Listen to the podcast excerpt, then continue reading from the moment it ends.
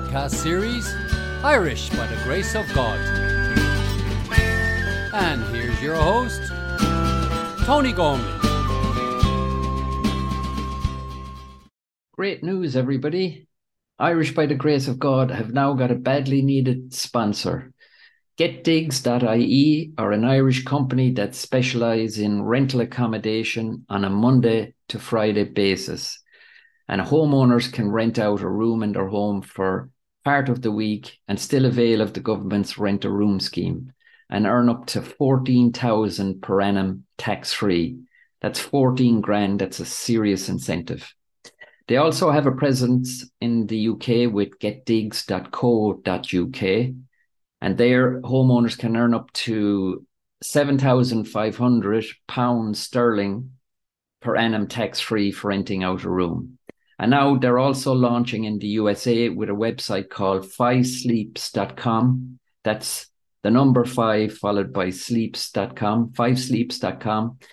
So check out the websites for more details and uh, make contact with them welcome everybody to this um, episode of Irish by the Grace of God.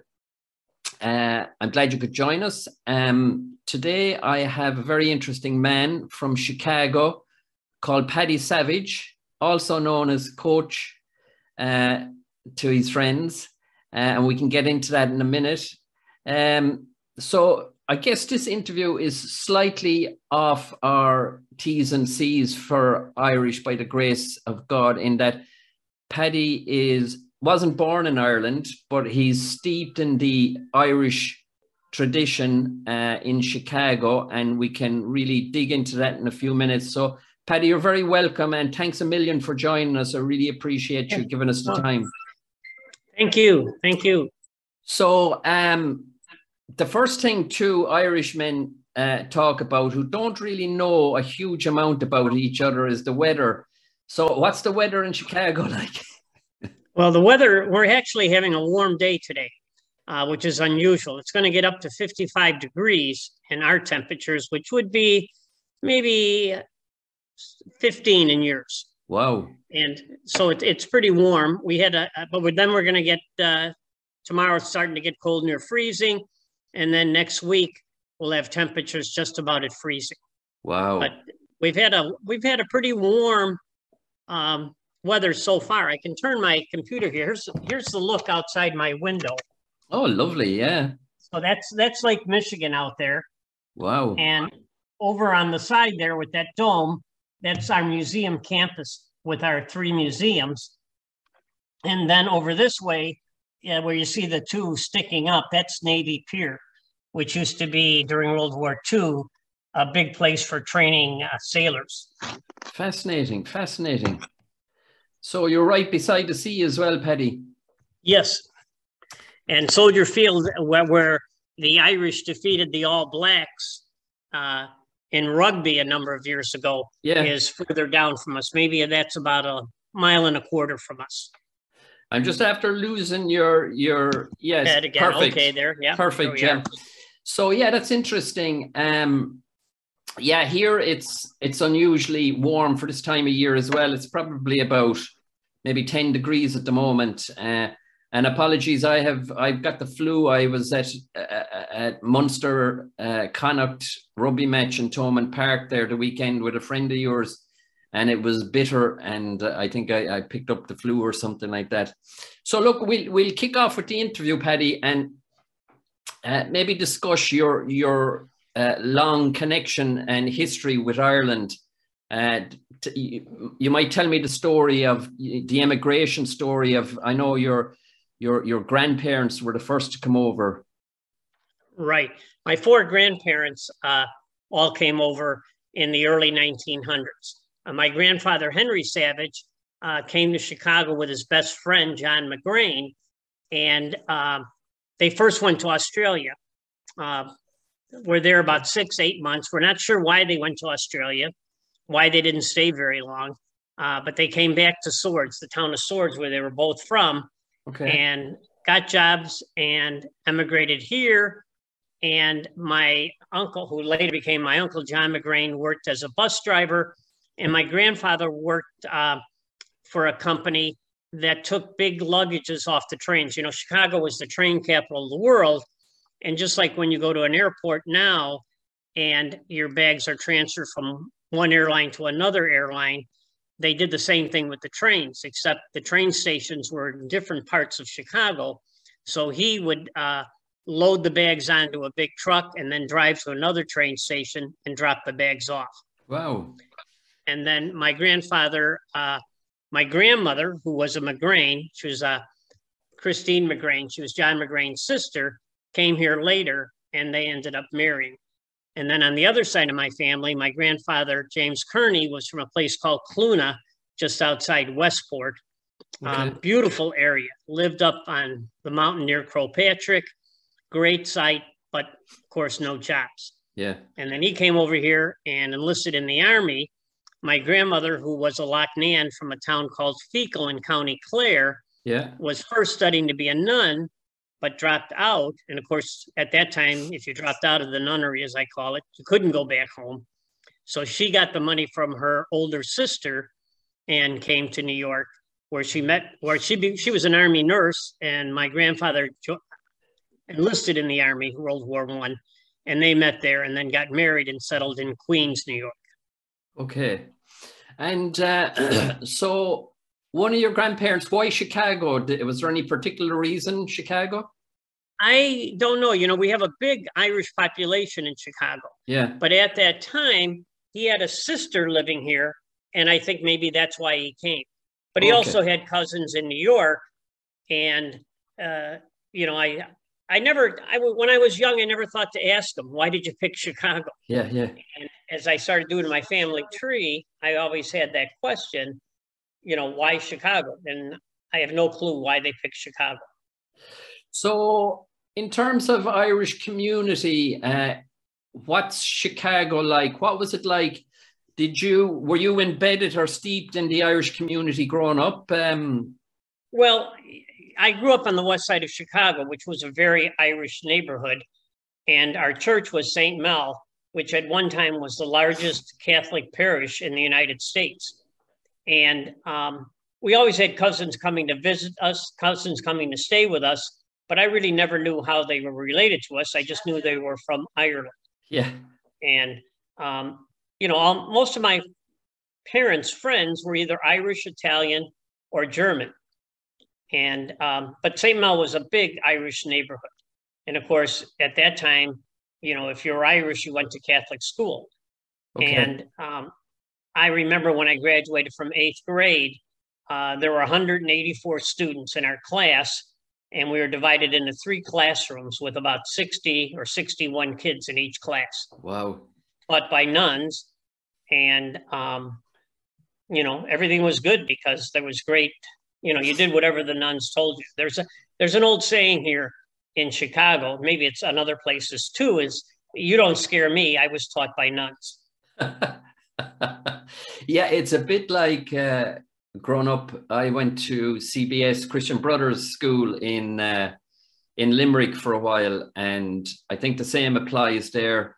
It it was pretty strict. You didn't step out of line, and if you did step out of line, you didn't do it again. That's true, and that and then the St. Mel High School was an all boys school, and that was taught by the De La Salle Christian Brothers. Okay. So I went from the Sisters of Providence to the Irish Christian Brothers and then on to DePaul, which was by the Vincentian priests. And um, Paddy, was was it was it an integrated school, um, not just male female, but was there was it all Irish or would it have been Irish no, and Italian? It would have been everything, everything okay. from the neighborhood. I, I would say that St. Mel was mostly Irish, but there were a lot of Italians in our neighborhood, a lot of Germans, and those were the three big nationalities. And did you uh, did you mix or was there cliques?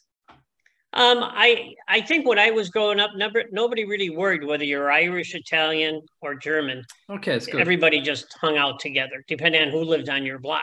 And yeah. every block had, you know, tons of kids, you know, sure. and big families. Yeah, yeah. And uh, you know, if I think back to my childhood, you know, growing up in the '60s, um, you know, I think everybody was the same in Ireland back then. Nobody, nobody had anything, you know, mm-hmm. and as you say, everybody played out in the street with everybody else. Uh, but there were there were happy times. What about Chicago growing up in the Irish community? Was it was it a prosperous community or you know? I I would say it was lower middle class. I mean, I we always had food on our table, uh, but we never really w- went on long vacations. Uh, we'd go back every other summer to New York, just my mother and my brothers and sisters, to visit her parents and you know the rest of her family but we never really traveled anywhere.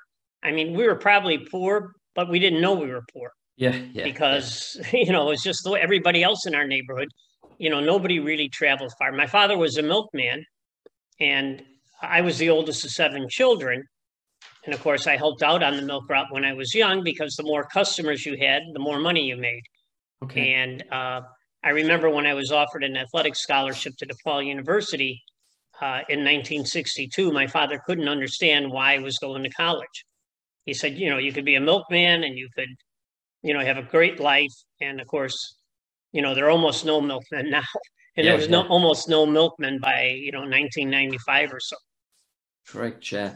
And um, I suppose again going back to when I was growing up, you worked, you know, from the time from when I was 14, I always had summer jobs or whatever. I presume it was something similar in Chicago when you were growing it up. It was. You couldn't you couldn't work until you were 16. Okay. Which would have been after your second year of high school. And um, but before then, I'd help my dad on the milk route. You know, we'd get up early and work on the milk route till it was time to go to school. And then on Saturdays and um, one of the things that I remember doing is on Saturday afternoons, I would go around on my bike uh, collecting the milk money from his customers. And, you know, sometimes I'd be riding my bike, I'd have a hundred, hundred and fifty dollars in my pocket, but never, never even thought about anybody robbing me. Wow. You know, yeah. or doing anything like that, which wouldn't be the way now. And any problems collecting the money? Was was everybody upfront and paying? People were pretty good. I mean, people, you know, paid with cash in those days, no credit cards, very rarely used checks. But my dad was also uh, a kind person and he would still deliver milk even if they couldn't pay. Okay. And everybody knew what everybody was going through, you know, in the neighborhood. And I remember years later, a woman coming to our door um, and knocking on the door. And it was one of my dad's former customers. And she had $150 in cash to give to him. Said, I owed you this from a long time ago. You never pressed me to pay it. You told me, don't worry about it. Well, now I have the money. And it, it was a debt maybe 20 years old. Wow. That's and fascinating. she came and paid it. You know? Brilliant, brilliant, yeah. And uh, go, you know, again in Chicago, St. Patrick's Day. I know um, currently, you know, in New York and I presume in Chicago, St. St. Patrick's Day would be a big deal. Down through the years and you growing up, was was it a big such a big deal it, back then? It was then? always a big deal. Um, at St. Mel Grammar School, uh, we always had St. Patrick's Day off. Our Monsignor was Monsignor Purcell, and he would always after 8.30 mass we went to mass every day after 8.30 mass uh, on st patrick's day he'd always tell all the kids to go home and of course, the nuns would try and stop and say, "No, no, we got school." And of course, we all just ran yeah, yeah. and got off. And uh, you know, we dyed the River green here. The Chicago River goes through Chicago, and on St. Patrick's Day, they dye the river green. Wow, never knew that. And that's a big, big tradition here to watch it get dyed green. You know, on the morning, and it lasts for about two or three days. Wow. And of course, we have a big parade. Probably not as big as New York, but it's a, a pretty big parade. Yeah. And, and, and big... there's actually about four parades in the Chicago area. The biggest one is in Chicago, but the south side, the west side, and the north side, you know, all have their own parades too on another day. Excellent.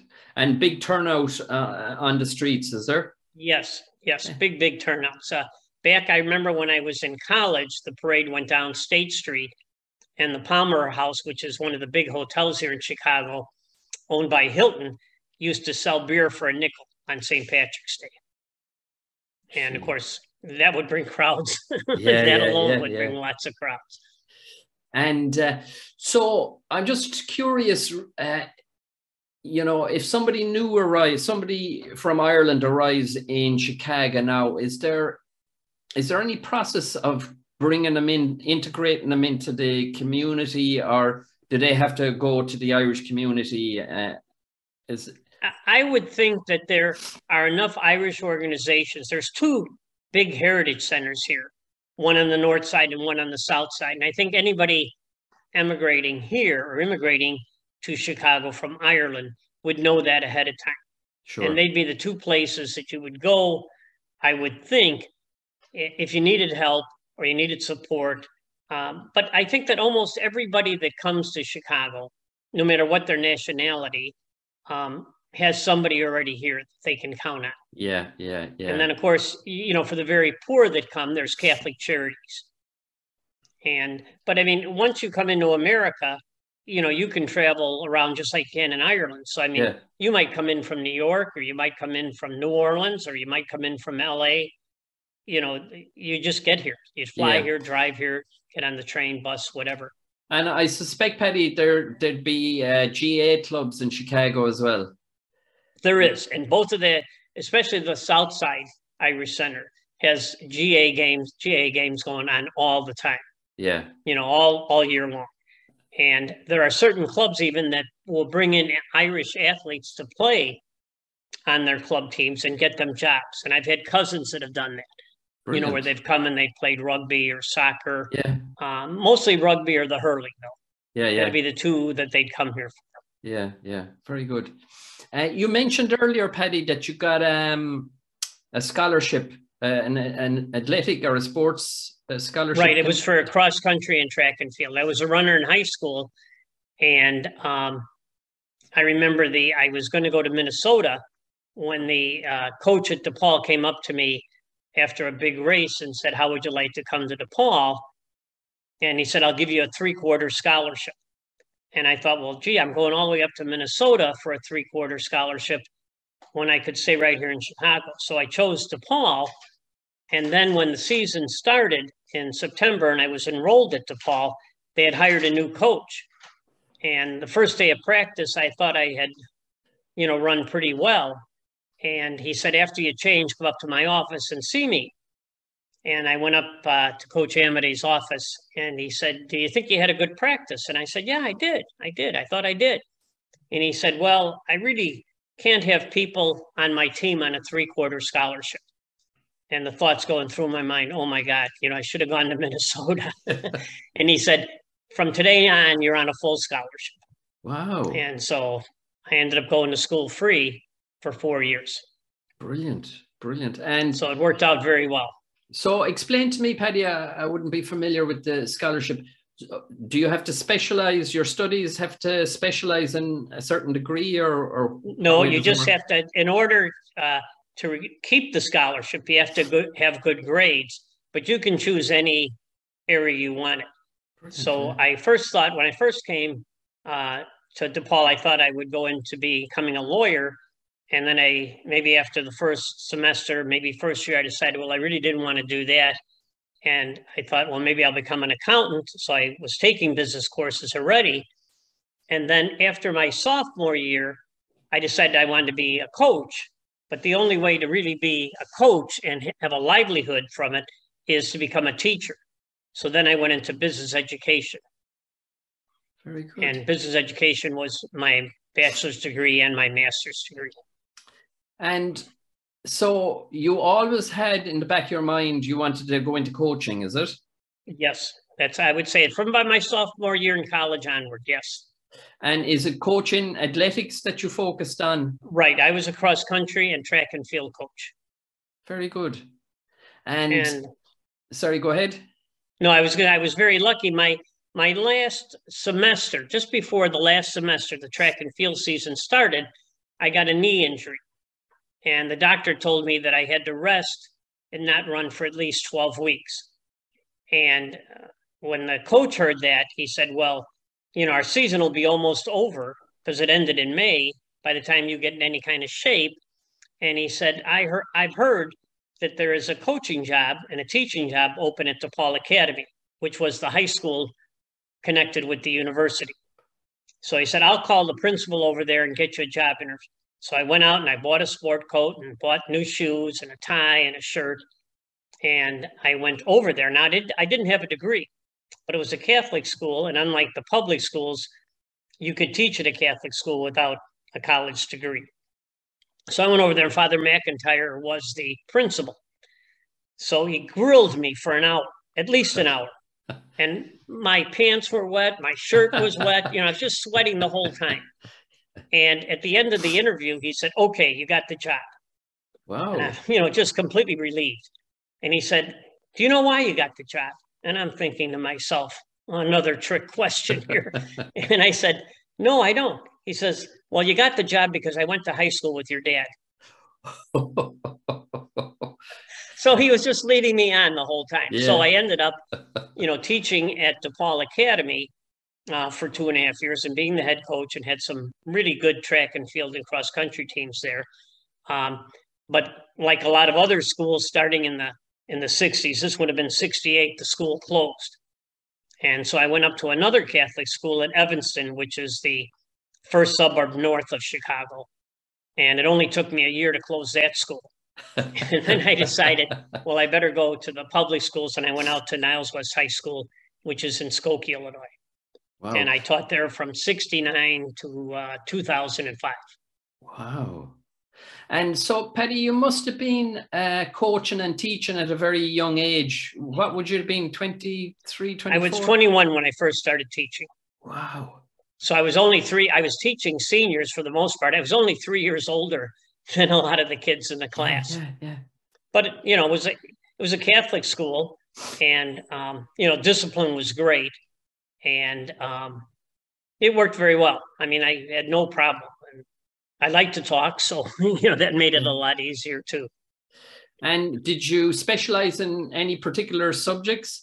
Um, well, business. When I first went to DePaul, I was teaching business law and accounting and economics. And then when I went to St. George, I was the department chair, and again I was teaching accounting and business law. And then when I went to Niles uh, West, I also started teaching typing, business management, again economics, and probably taught almost every subject within the business department except maybe shorthand. Very good. So you must have really enjoyed the position. You you you you stayed so long. I did, and you know one of the things that I tell people, uh, I've always been a fairly healthy person, uh, but after teaching for 35, 36 years, I only took sick day, six sick days in that whole time. Wow. Very good. I mean, I should have taken more. I mean, I look back and I don't know why, you know, I went in sometimes, but, um, you know, I was healthy, but I enjoyed what I did. I liked it. I liked it very much, really. And I miss it. I, I don't miss being there every day. Yeah. Uh, but I miss the coaching and the teaching. And uh, when you say miss it, do is it seeing the kids develop, you know, their future lives? Is that, is that part of the part of the um you know, that's a big part of it. And I, especially now that with Facebook, you know, it's so easy to keep in touch with your former student athletes and yes. your former students. Yeah. And um, it's a great, you know, it's Facebook has made everything so much easier to be able to keep in touch with people. And I still go to a lot of cross country meets. And at Niles West, um, they even named their big cross country meet after me. Wow. And um, back in, in 1989, I got into the Coaches Hall of Fame here in Illinois. And so one of the things they did at the school I taught is that once you get into a Hall of Fame, they name something after you. So they named the this cross country meet after me, and it's actually one of the largest high school sponsored cross country meets in the United States. It has about 4,000 athletes running on a Saturday morning, and uh, really I have to go to the meet every year so that people don't think I'm dead. I'm always telling people it's not the Savage Memorial meet, you know. and, and you know, in terms of successful students on the track, anybody distinguish themselves? Uh, well, I've had a lot of, I also taught at the community college, and I had a lot of good high school runners, um, including my son Danny, who ran for me his last year of high school. Um, but I really had great success at the community college level and had, I'd say I must have had maybe 25 national champions. Wow. And my Yes. 2002 marathon team from Oakton Community College won the national championships. Brilliant. And um, so I've had a lot of good athletes, but you know, more than that, uh, I've had a lot of good people run for me. A lot of good people that become my friends, and um, you know that I've enjoyed it. Yeah. You know, to see them grow and see them become successful. Yeah, a friend, a mutual friend of ours, uh, mentions that anytime he's with you, you, people are shouting across the road, "Hey, coach!" So you're Well, it's you're- it, it's amazing how many people you meet. Even when I come to Ireland, I'll end up meeting somebody from, you know, as you go around, somebody here from Chicago. But I think that happens in Ireland because I do our family tree, and my idea of the family tree is I do like to go back, but I'd rather meet the cousins that are still alive there. yeah, And and I have a lot of second and third cousins. I mean, I probably know two thousand cousins in Ireland alone. wow. And tell me, um, so you've obviously been to Ireland. You know, how many occasions have you been in Ireland? I've probably been there 60 times. Um, I used to go every year, once a year, most years. And then um, when I retired completely in 2011, I started going four times a year. Wow. Not that, not during COVID, but yeah, that. And and I have a cousin in Swords, uh, a second cousin. His name was J.C. Savage, and he owned this big supermarket in there. And actually, at one point, I remember maybe about 2012, something like that. It was the 73rd largest business in all of Ireland. And anyway, he's since passed away. He had nine children, and most of his children had moved out of the house. So when I was looking, I was thinking maybe buying a place in Ireland Mm. my cousin Geraldine Savage said to me, says, Why would you want to buy a house when you can have a room here? okay. So she gave us a room in her house.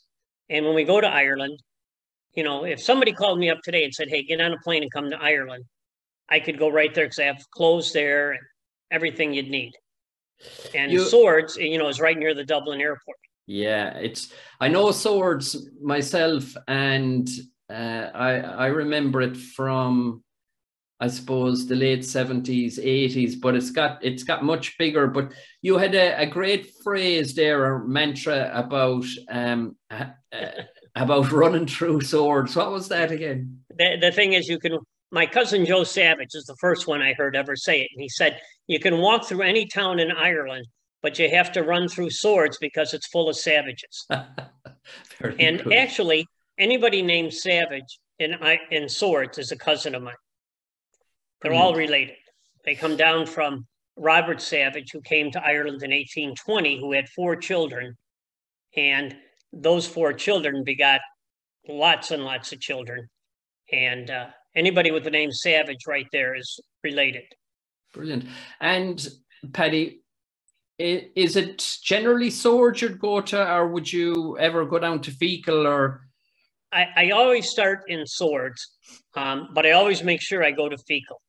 And you know, on Thursday night in Feakle, they at a pub called Shorts, they have the longest running music session Right. that's in all of Ireland. It's been going on I don't know how many years, uh, but it, I remember Lena Maloney used to own the place, and um, she's since passed away. Um, it's owned by a, a guy named Short, and that's the name of the pub. But we always make sure we go there on a Thursday night, and I have lots, many, many cousins in and around Feakle. And uh, I remember in 2014, we were going to, I brought a group here to run. I bring groups of runners. I've been doing that since 92 to Ireland every so often. And in 2014, I brought a whole group to run in uh, John Cleary's uh, Limerick races. The Great Limerick And- Run. Yeah. Right, right. Uh, the first weekend in May. So on that bank holiday, on the first week, Monday, I organized a Loughnane reunion in Feakle. Did it most started in January with the help of some other friends, some other cousins, and we ended up getting, I think, 222 cousins show up in Feakle on the first yeah. Monday in May of 2014.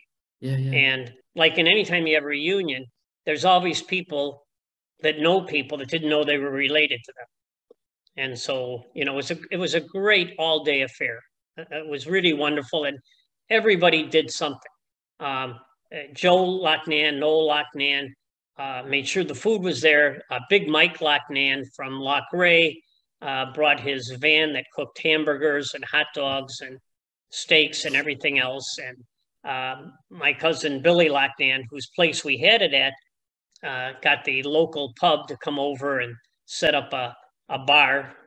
And it was just a great uh, a venue. And my great grandfather was born in a place called a Baru Feakle, which is down the road.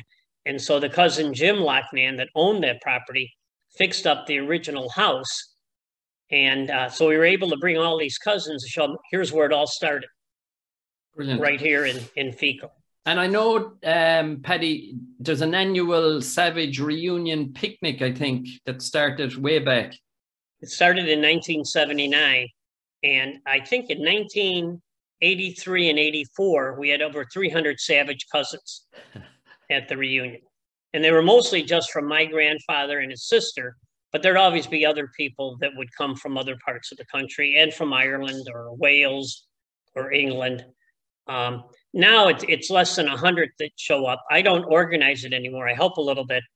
Um, but back in the 70s and 80s, my father's first cousins, brothers and sisters, were all still alive. So they they always brought the children, and it's it's not necessarily the same. It's hard for people when they're third or fourth cousins, I think, to to go. Sure. Yeah. Yeah. Yeah. Okay. There's also the Loughnane reunion in Feakle. And uh, there's also another one the, uh, we can discuss later on Irish born athletics coaches. Yeah, uh, you know, there's there's a number of coaches that were born in Ireland that are now coaching in the United States, and actually, I can give you four of them. You know, there's Mick Byrne at the University of Wisconsin, who has been really, really successful. Uh, there's Gavin Kennedy, uh, who uh, worked for me for a while at DePaul University, and then uh, coached at Iona and a couple of other places, and then was an assistant to Mick Byrne and just uh, a couple of years ago became the head coach at Loyola University here in Chicago. And then there's uh, Marcus O'Sullivan at uh, Villanova and Ray Flynn at Providence University. Wow, we we we we we'd be very familiar with uh, with Marcus and Ray. Um, so they were pretty successful athletes in, in their own right uh, back in the day. Um, mm-hmm. I mean, you know, there's so many great Irish athletes out there from, you know, like Neil Cusack and um, Sonia O'Sullivan. Sonia, yeah. And then my own cousin, uh, Olive Loughnane, who was a four time Irish Olympian. Um, but Marcus and Ray are really good. And, uh, you know, an interesting thing is that yesterday, December 1st, um, what would have been 66 years ago, was when um, Irish had their Olympic gold medal won by uh, Ronnie Delany in the yeah. uh, 1500 in the Olympics in Melbourne. Yeah. And that occurred 66 years ago yesterday. Wow. Yeah. We we were at the the Munster match and we just happened to notice Eamonn Coghlan there. He would have been the uh, what do you used to call him the, the chairman of the boards. The, the chairman of the boards. Yeah, indoor. Yeah. yeah right. He, he was fantastic, and he you know, is a, a great runner. He's a good friend of mine, and um, he does a lot for Irish athletics. I mean, he's all over the place, and his son was a good runner also. And actually, I tried to get his son to come to DePaul, uh, but he didn't want to leave Ireland. Um, but uh, Eamonn does an awful lot, you know. And he was in your what your Senate is called. I always have a hard time pronouncing it. Uh, you know, he was in the Senate, the Irish Senate, the one yeah. that gets appointed and uh, he's a great guy, just a really wonderful guy, and it was a great, great runner for Villanova, and then you know for Ireland later yeah. on. Yeah, he used to always have us on uh, out of the couch screaming at the television when he was running. It was great, great times. Yeah, yeah he was you know one of the best, one of the best. So, what does uh, Coach Savage do in his spare time? It sounds like you don't have much spare time, Paddy. Well, I I still work a little bit for DePaul in fundraising, okay. and I try to fundraise money for the track and field team at DePaul, and um, I have a, an endowed scholarship at DePaul, and uh, so I'm always trying to get former student runners and friends uh, to commit to that scholarship, which then provides a free education for a present day student athlete at DePaul. Very good. Um, and I work on our family tree, um, but it's great being retired because it gives me time to to walk every day, and um, it's a great life. Fantastic. I'm 78 years old, and I've been re- fully retired now for 11 years. Um, but I always find things to do. Yeah, yeah, and of course you have the ocean beside you. When um, when do you think you'll be in Ireland next? Um, I'm not sure, um, but I, I'm thinking of bringing a group over in June, the middle of June. But I'm pretty sure I'm going to be coming before then. Uh, I just haven't bought a ticket yet. I have a voucher from, uh, you know, during COVID, I kept making reservations and then having to cancel them. And I've used a couple of my vouchers. I've used two vouchers already to go back this present year. I was there um, in April, on April 1st, for a wedding of a cousin of mine in the castle at Swords, which was really wonderful, Philomena Savage. And then I, uh, attorney brother of mine, I brought back, he brought me, or I brought him to Ireland and his two daughters in July. So I was there twice this year. Wow, wow, wow. Well, the next time you'll have to say hello uh, if you're anywhere Oh, near yeah. Limerick. I intend to get to Limerick. I got to get over there and see my buddy. Uh, well, Neil Cusack lives there, and of course, John Cleary. Cleary, yeah, yeah. Okay, Paddy. Um, I think I think that's pretty much it. Uh, I'd like to really thank you for the time uh, and the effort that you put in in the last uh, couple of weeks. I know we were emailing to and fro, and you send me on documentation on on your history, which I might put on our, our website if you're okay with that. Sure, sure, not a problem. Not a problem. So, Uh, you coach, put some of those Irish stories in too. They're very good. They're really Yeah. good. Yeah. Okay. Coach Paddy Savage, I'd like to thank you, and uh, hopefully we'll be seeing you in the not too distant future. I hope to meet you in person. And thanks very much. Thank you very much for this. Thank you. Now, cheerio. Cheerio. Thanks everyone for listening to this week's episode of Irish by the Grace of God. If you like it, please share it with your friends and family and check out our website shows.acast.com forward slash Irish by the Grace of God hyphen podcast. Here you'll find all our social media pages to make contact. If you know of any Irish people living abroad with an interesting tale, we'd love to hear from you. Thank you and tune in next week. Bye bye.